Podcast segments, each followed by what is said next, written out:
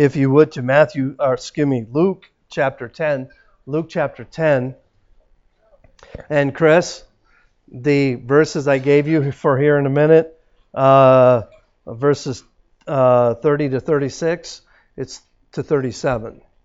Okay, just I, I, I, hate throwing him curveballs because he gets mad at me, and um, I don't want him. I, he's bigger than me, so. Our theme this year is a firm foundation, and uh, as as I have meditated and and and thought much uh, over the last several weeks and months over our theme this year, a firm foundation is it's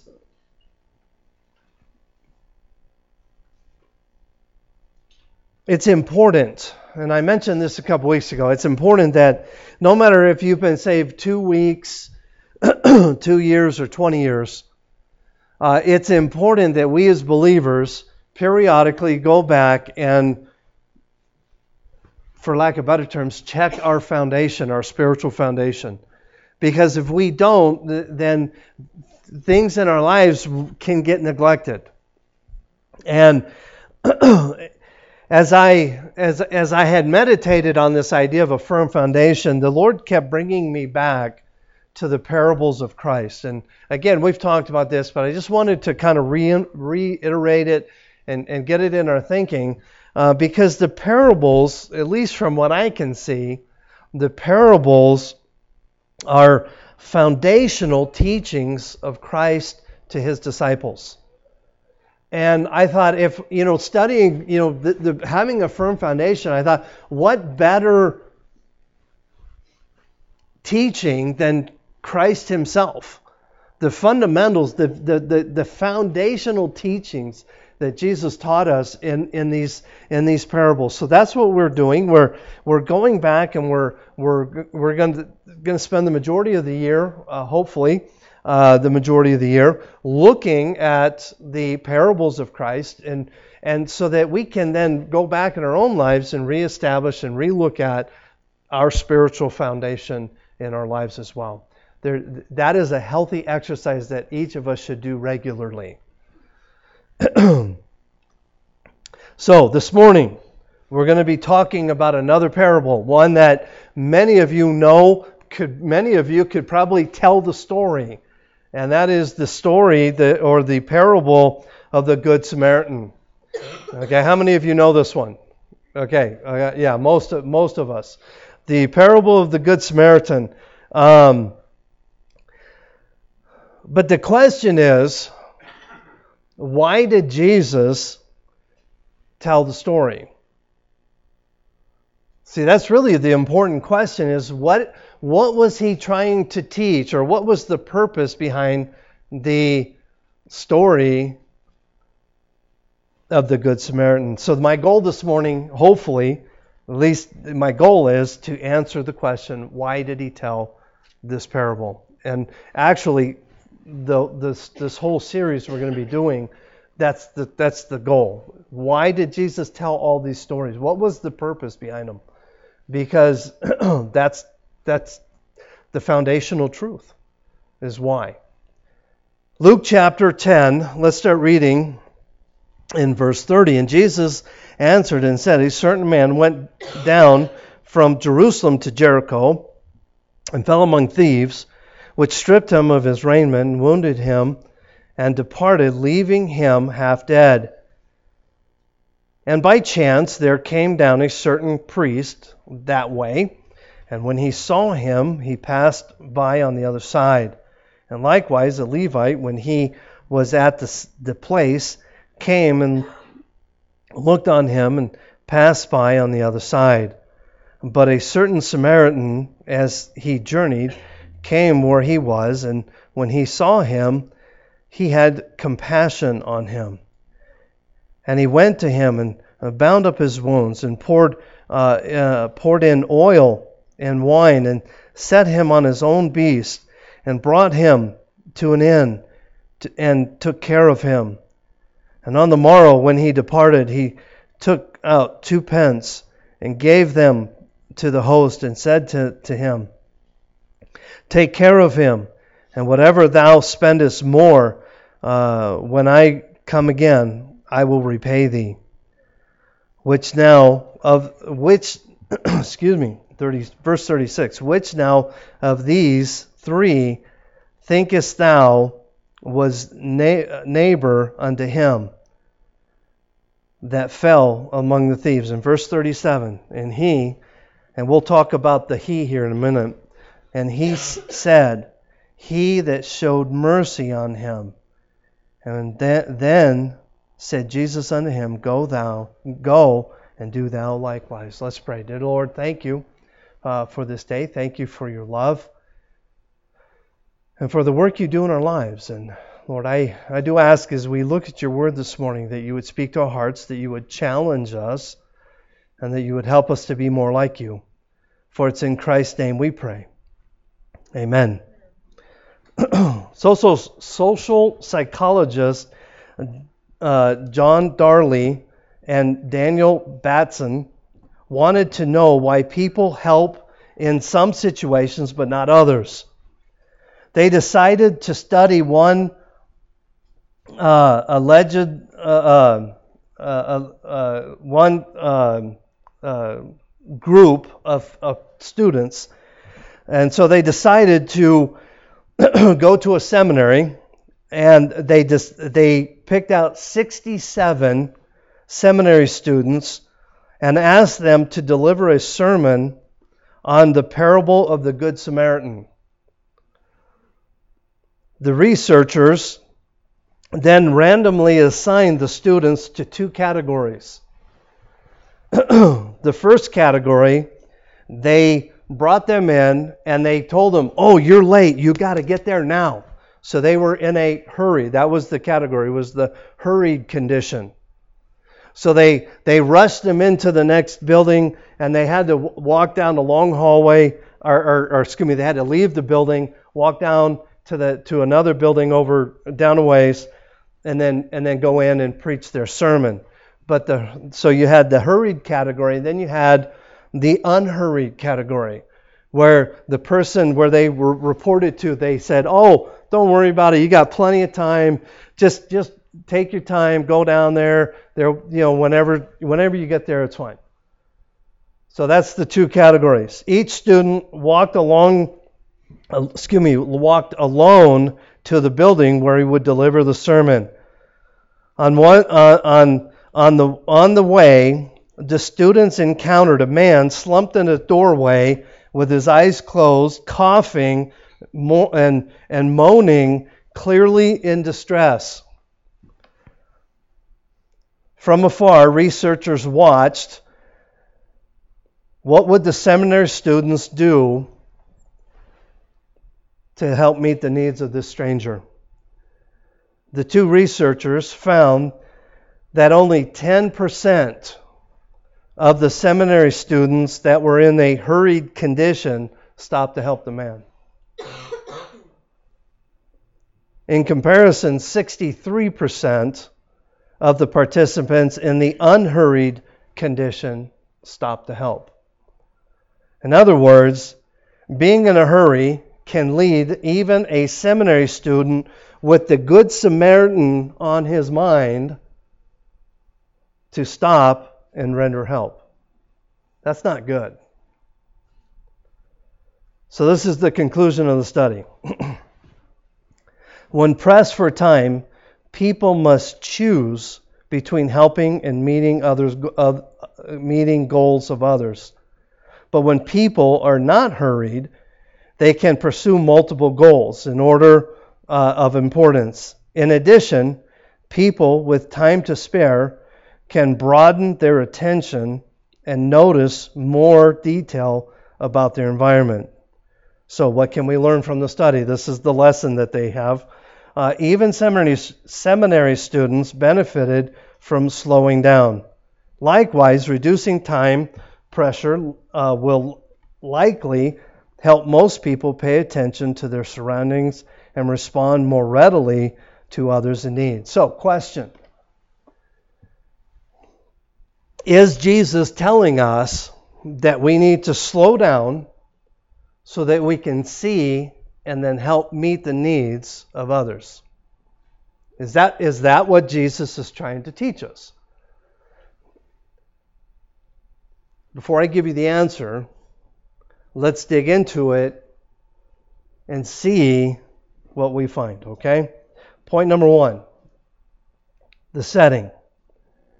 The setting. Well, before we do that, let's pray. Dear Lord, thank you again for this day. Thank you for your love and for your patience with us. And Lord, uh, most of all, the, the, the, my burning desire this morning is that we not walk away with a, a head full of facts, but that you would touch our hearts so that we know what you would want us to know.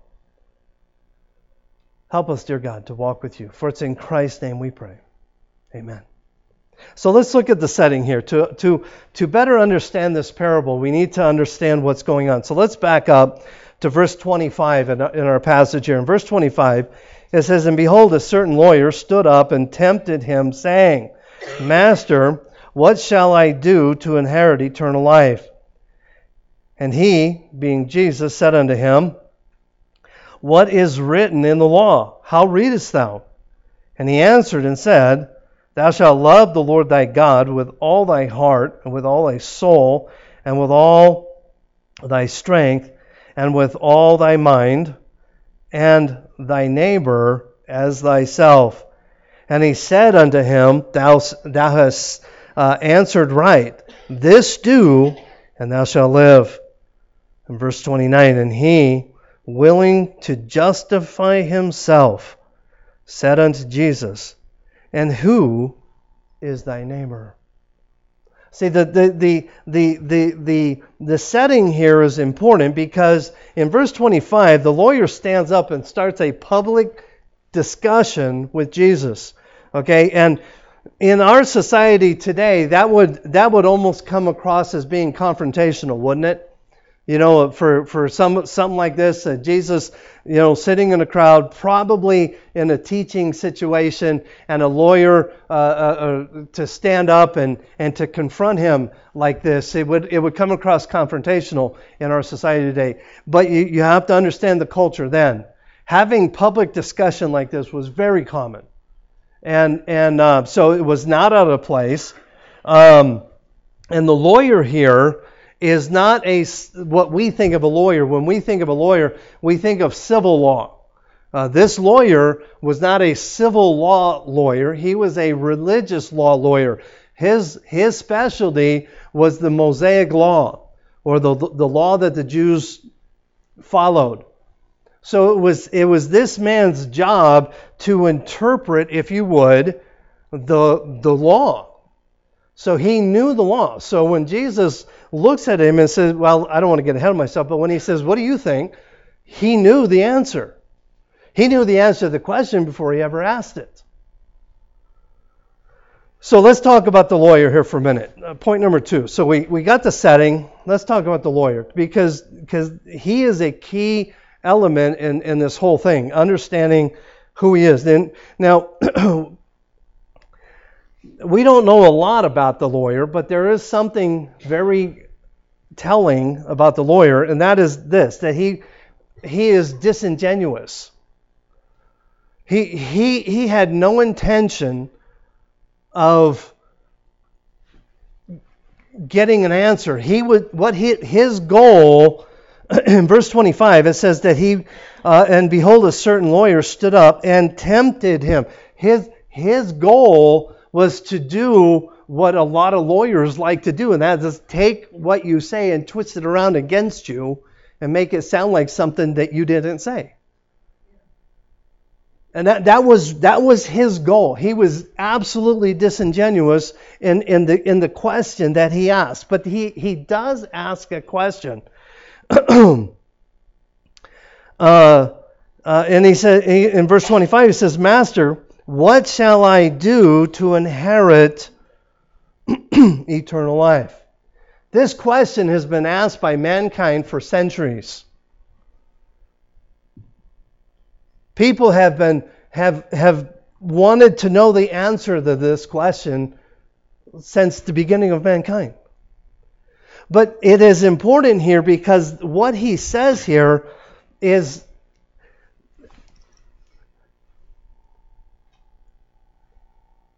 what he what he says here is, in essence is when he looks at Jesus, he says, "What do I have to do to earn salvation?" What, what do I have to do to earn it? See, you have to understand the culture. You have to understand the mindset. This was an incredibly religious man. And the Jews back then felt like they had to earn their way to heaven by keeping the law. And this man of all of, of anybody would know that it, it was something that he had to do. And he was going to use Jesus' answer and twist it around on him. But Jesus does something very, very special. He looks at the man and he says, You know the answer. What is it? How, how, many, of, how many of you parents have ever had a, one of your children come to you and ask you a stupid question? knowing the whole time that they knew the answer. But what are they trying to do? Trying to get you to change your mind, right? Or, or they're, they're trying to get a different answer. So what Jesus does here is what you should do is what's the answer? You, you can answer that question yourself. See, he was trying to figure out how he could earn his way to heaven. Now we know because we have the New Testament. We are we are uh, on the on the on the backside of the of, of the cross. We know that there is nothing we can do to earn our way to heaven. In Ephesians chapter 2 and verses 8 and 9 it says, For for by grace are you saved through faith, and that not of yourselves, it is a gift of God, not of works, lest any man should boast. But this man was a prideful religious man who wanted to be able to boast about his ability to earn his way to heaven. Verse 26 And he said unto him, What, what is written in the law? How readest thou? Again, Jesus is confronting him with his own knowledge. He knows the answer. Verse 27 the man, the, the lawyer here, quotes from Deuteronomy chapter 6, verses 4 and 5. It says, O Israel, or excuse me, hear, O Israel, the Lord our God is one Lord, and thou shalt love the Lord thy God with all thy heart, with all thy soul, and with all thy might. But he, the, the lawyer here adds something at the very end, a postscript, if you would. He says,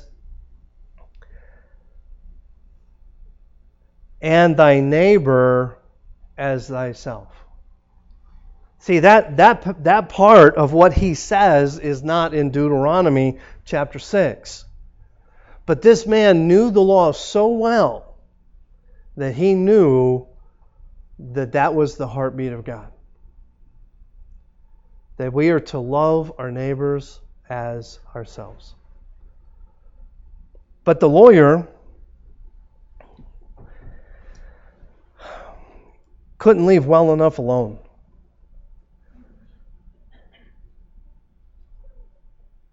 In verse 29, well, it, well, let's back up to verse 28. Verse 28, he says, and he, and he said unto he, he said unto him, uh, Thou hast answered right. This do, and thou shalt live. Basically, what he what Jesus tells the lawyer is, Hey, you got it. You keep the law perfectly, and you'll make it. But what's the problem with that? You can't. And that was the whole purpose of the law is to prove that we can't keep the law. Galatians chapter 2 and verse 16, knowing that a man is not justified by the works of the law, but by faith of Jesus Christ. even we have uh, believed in Jesus Christ that we might be justified by the faith of Christ and not by the works of the law. For by the works of the law shall no man's uh, shall shall no flesh be justified.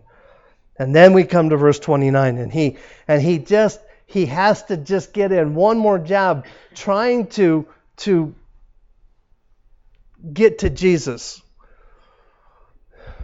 I always think it's kind of silly, you know, that man is going to outthink God, but anyway. but, you know, he is a lawyer, so what, what do you say? Verse 29, he says, But he, will, willing to justify himself. So, what is the purpose of the lawyer's next question? He's trying to justify himself. Because Jesus has already put him in a box. And he asks the question in verse 28 And who is thy neighbor? Who is thy neighbor?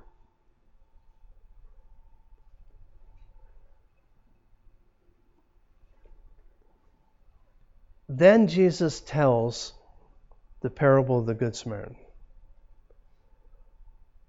To answer the question, Who is thy neighbor?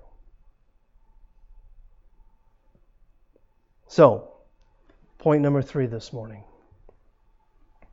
Let's look at the four characters. There's four. There are four characters. Four characters. There are four characters in our story this morning. And it's, and it's important that we look at the four characters that Jesus identifies in the parable here. The first one, well, well, we're saying before I get there, um, three of the characters are Jewish, and one is Samaritan. Okay? now you have to understand the attitude toward the, the Jews toward the Samaritans. And, and this is important. This is, a, this is an important element of the story. If you don't understand it, it doesn't quite make sense. But the Jews absolutely hated the Samaritans. They hated them. They, they, would, they would give more respect to a dog than they would a Samaritan. That, that's how bad they hated them. Okay? And the reason why is because the Samaritans were half Gentile and half Jew. And the Jews, that was the, the ultimate insult. The ultimate insult. So they, the Jews, if, if, if you, I should have gotten a map of this, but if you were in one part of Israel and you wanted to go to the other part of Israel, you, you literally had to cross the Jordan River, go along the Jordan River, and then cross back over the Jordan River because Samaria separated Israel in a sense. I'd have, again, I'd have to show you on a map. But do you remember the story, the woman at the well? And Jesus tells his disciples, I need go through Samaria. I, I have to go that way. Why? because it was not that the Jews would go around Samaria instead of going through Samaria. It was highly frowned upon to take the shortcut, so to speak. They hated the Samaritans. So the story here has three Jews and a Samaritan. The first character we're going to look at is the victim.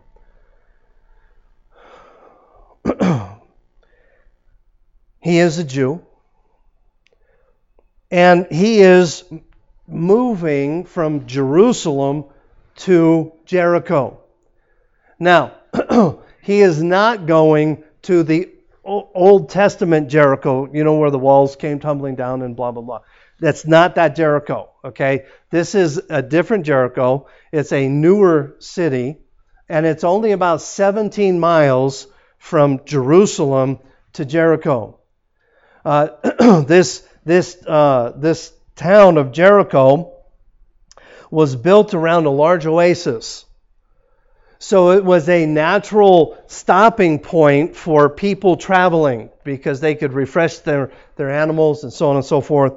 So merchants would frequently make the trip from Jerusalem to Jericho. It was a it was a very well traveled uh, road, if you would, but it was also a very dangerous route because it was it was it was isolated. There was there was nothing. Once you left Jerusalem and, until you got to Jericho, there was nothing.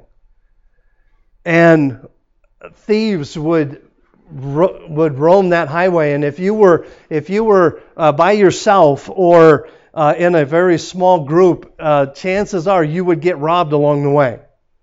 So they so in order to make the journey safely, oftentimes they would people would travel in caravans with uh, oftentimes armed armed security, if you would, to be able to make the trip. But for whatever reason, this this this man makes the trip uh, by himself, and and sure enough, he he he gets robbed, stripped of everything that he has. He's beaten and he's left to die. Now, one of the things that's important in the story is the fact that, that the event that just took place in the parable is something that took place often along the highway. So it was a very believable scenario, if you would.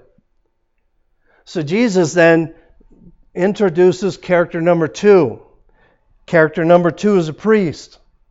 And the priest is making his way. Now, the priest could make the journey by himself because most thieves would never harm a priest. So the priest is making his way from Jerusalem to Jericho, or vice versa. We don't know which direction he was going. But he's on the road and he comes across a man who is been stripped and beaten. And the priest sees him and he crosses to the other side of the highway and he goes around. And we think, how dare he do that? But you have to go back into the culture and understand the culture. See, it was forbidden for a priest to touch a corpse. If a priest or Levite touched a corpse, they would have to go back to the temple and go through an incredible series of events to clean themselves again. They would not, he would not have been able to resume his priestly duties had he touched the man if he were dead. So he crosses the road and avoids contact with this man, fearing that he was dead. Because if he was dead, it was a lot of work that he would have to do to re-cleanse him and purify himself so that he could resume his priestly duties. So, simply put, it would have been a very inconvenient thing if the man had been dead. Think about that for a minute. I remember one time, and I don't recommend doing this, but I do it periodically when I believe the Lord wants me to. But I pick up hitchhikers periodically, but I'm only when I'm by myself, okay? I, I'm very careful with it. But this one day, I was leaving Fernley. I was on my way to visit somebody in the hospital, and I, and I, was in a hurry because I had to go visit somebody in Reno, and I had to beat it back to, to Fernley because I had something else going on that evening. So I had to rush there and rush back. And uh, don't look at me like that you all do the same thing, okay? Well, you may not pick up hitchhikers, but anyway. Um, but anyway, as I, I come, I, I, I come, I actually was at the church. I, I come out here and I go flying around, and I, I get to the interstate, and there's a guy at the on ramp with his thumb out. And I go right past him. You know how I justified it? I'm in a hurry. I got to get there and get back. And, and I got about halfway to the Wadsworth exit. And I said, okay, God, I'm okay, I'll turn around. So I got off and I came around, came around and he was gone. I'm like, oh, you kidding me? So I drove around. I drove around. I finally found the guy. He was actually walking over here to Pilot. And I said, man, you need a ride. He's like, man, could you take me? Anyway, I was able to lead him to Christ. I bought him dinner. And then I went and did my thing, and I still got back, and I was probably late, but it doesn't matter. The problem is, we get it's not convenient to always do what God wants us to do. Again, I don't recommend you pick up hitchhikers, but I've done it for years. And I have I have led a lot of those those those people to Christ. And it's not always convenient. Character number 3. In the same manner, the Levite was in the same predicament because he he also had to be ceremonially clean in order to perform his duties. So he was in the same predicament. But the, I, I, I, thought I knew the difference, but I just wanted to check out. So I went and I, and I checked and I make sure that what the difference between a priest and a Levite is. A priest, for the most part, his responsibilities were to, um, uh, excuse me, uh, to do the offer, the, the offerings at the altar, to, to sprinkle the blood and do, do all that for burnt offerings, according to Le- Leviticus chapter 1. That primarily, and they did other things, but that primarily that's what a priest did. A Levite, um, and let me say this: both the Levite and the priest were both from the tribe of Levi. Okay, so they were both Levites in a sense. But a Levite, an official Levite, his responsibility was to assist the priest in the preparation of the offerings, uh, to uh, to care for the court and the and all the peripheral stuff. But what I found interesting is that one of the main functions of the Levite was to interpret the law and to teach the law. So Jesus is using the priest because that is the epitome of Judaism. But he also is using the illustration of a Levite because these guys not only knew the law, but they knew and they taught the law. So let's go back to what did, what did the lawyer say? When Jesus says, hey, you know the answer to the question, What's the answer? The Levite knew, or, or excuse me, the lawyer knew. Love God, love thy neighbor. With all thy heart, with all thy soul, with all thy mind. Do you think the Levite knew that too? Absolutely, he did. But what was he more concerned about? He was more concerned about himself. So he too crosses over and goes around the man who is dying. Then comes character number four. Oh, let me read this. Uh, well, no, uh, character number four, the Samaritan.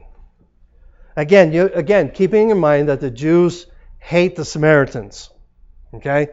Now, one of the things that Jesus does here is he we call it the story of the Good Samaritan. Okay? But what Jesus does here goes into the face of every Jew that was listening to him. Because he tells a story where a Samaritan, the person that they hated, does something good.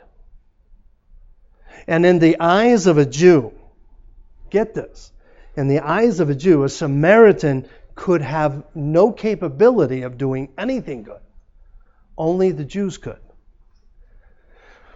So Jesus flips the coin on them and he uses their hated neighbors to illustrate a very important point that this Samaritan did good when the Jews did not. Question What is the difference between the, the priest, Levite, and the Samaritan? The difference is now before I tell you before I give you the answer, let me ask another question. Do you think that as the the priest and the Levite walked past this dying man, they might have said, I'll pray for you, dude. Or they might have even said, Man, I really feel sorry for you, but I, I just can't touch it. Do you think there was any compassion, maybe at all? Maybe. We don't know. We, we don't know their hearts. But we do know they were more concerned about themselves. But the difference between the priest and Levite and the Samaritan is that the Samaritan showed compassion. He took his time. He stopped. He bound up his wounds.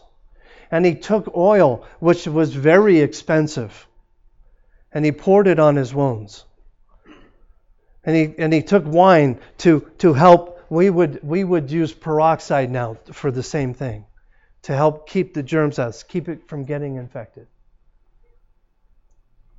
But he took time to help. And as I every time I read this story, I think of Jude 22. And some have compassion, making a difference. Some having compassion, making a difference. So, question Is this parable about showing compassion? The answer to that is not totally. Not really. Now, is there absolutely a, a demonstration of compassion? Yes. That, that, but what is the parable about? The parable, the answer to that question is in verse 29. But he, willing to justify himself, said unto Jesus, Who is thy neighbor? Then he tells the parable. So the parable is answering the question, Who is thy neighbor?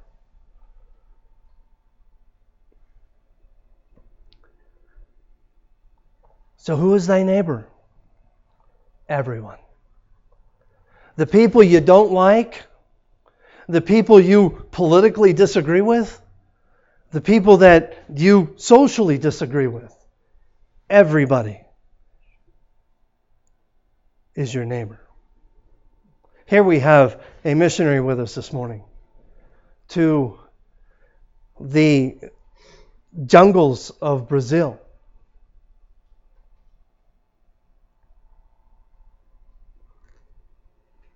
She is dedicating her life to reach people groups that have you have you been into a jung, into a tribe yet where they have never seen a white person?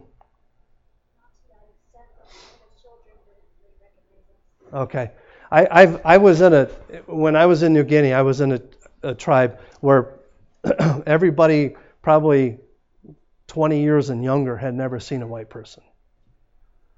In fact, I had little girls touching me because they thought I was a freak. And they're right, but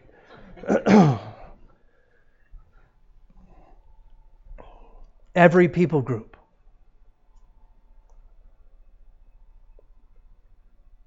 Luke chapter 24, verses 46 and 47, and said unto them, Thus it is written, and thus it behooved Christ to suffer and to raise, uh, to rise uh, from the dead the third day. And the repentance, excuse me, and that repentance and remission of sin should be preached in, his name among all nations, beginning at Jerusalem. Do you understand what the word nations there means? In the word the Greek word for nations is literally the word people group. Every not only nation, but every people group in the world. Christ died for them. And that is the heartbeat of God. And that is the heartbeat of Jesus Christ. And when he is telling this parable, and he's talking to this Jewish lawyer, he says every people group needs to hear the truth. Compassion to every people group. Not just the people you like, but to every people group. Compassion is a huge part of the message of the, the, the Good Samaritan. Compassion is incredibly important in the life of every believer. And who are we to be compassionate to? Every people group. So, what are some takeaways from our, our, our time together this morning with the parable of the Good Samaritan? Number one, everyone is your neighbor. Everyone is your neighbor. And you have a responsibility to reach everyone. Another takeaway do we, we do need to have more compassion in our lives. That, that, that, that's a given. I mean, that, that's all over this parable. Another takeaway is, and I believe this to be true, we need to slow down and not be so stinking busy that we lose focus of what God has us here for. And I believe with all my heart, and this is this is my opinion, and you take my opinion in a dollar twenty-five and go to McDonald's and get a cup of coffee with it. Okay? Can you get a cup of coffee for a buck twenty-five? Maybe a senior, maybe a senior coffee. Uh, anyway, the point is this: Now I forgot what I was going to say. Man, gone. Poof.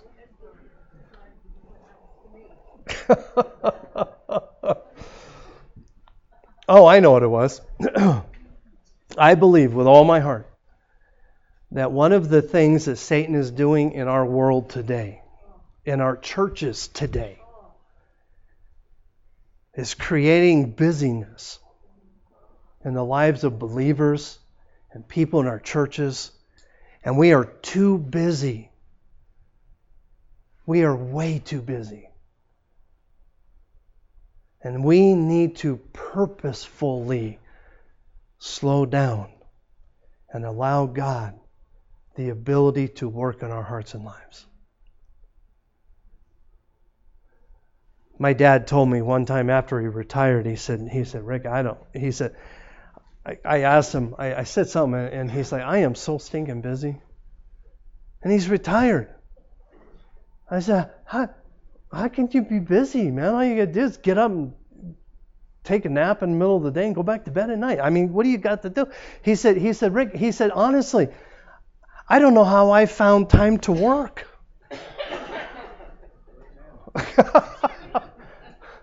See, Satan, Satan can keep us so busy just like me trying going to Reno that day. I, I, it is so easy to justify. Oh, I can't. I don't have time to talk to that person. I don't. I don't have time to hand out a a, a, a, a blessing, homeless blessing bags that we give out. I'm in a hurry. And by the way, there's still some out there. Grab some and put them in your car. These are great to give to people standing on the corner. But, Pastor, it takes time and it's, it's kind of embarrassing. Really? People need us. There are people all around us that are dying and going to hell. Let me close with this. Years ago, when the church first started, uh, this it's been a long time ago, anyway, a, a young man came to church, and he looked like a homeless guy. I mean, he he he he looked the part. He even smelled it. And he came to church, and we you know we did our service and everything, and he hung around to talk to me after the service. And he came up to me afterward, and he said he said, Pastor, I need to tell you something. I said, okay. I said, what's up? And he said, I'm not homeless. He said, I, I dress like this on purpose. He said, I'm, I'm just passing through. And he said, I, I will periodically, when I'm visiting a church, I'll dress like this on purpose to see how people treat me. And he said, I want you to know your people were incredible. Exactly. And that's how we should be. But I can tell you, I know churches where a person like that would come in, they would actually take him and escort him out.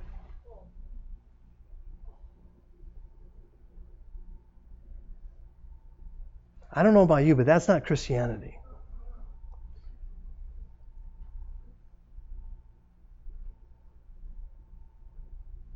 Is your life too busy? I don't know. Is there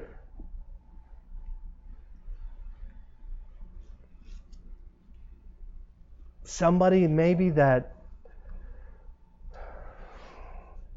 you don't really want to tell them about God because you don't like them? Or they don't look quite like you think they ought to look? Or they don't live a lifestyle that you think is worthy of Christians? Well, uh, let me say this. I'm sure glad that the person who led me to Christ didn't think like that. Because I looked nothing like a Christian ought to look when I got saved. And I thank God that somebody took the time to share the gospel with a drunk. Praise God for that.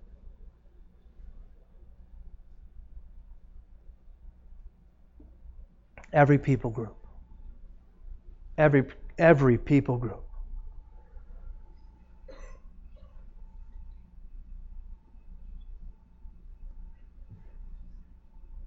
Compassion is a wonderful thing. We all want it exhibited to us, but we're not always willing to show it to others. Remember the lesson from the seminary students.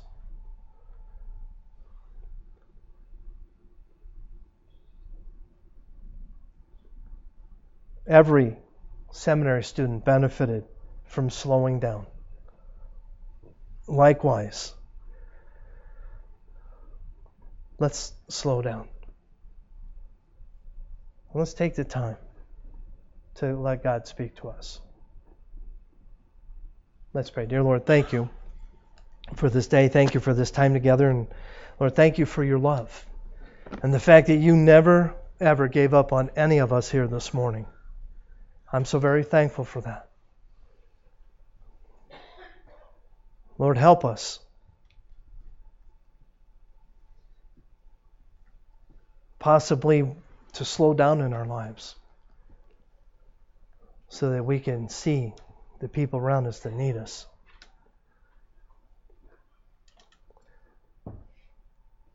Thank you for your patience with us. Thank you for your love. Help us, dear God, to walk with you. With every head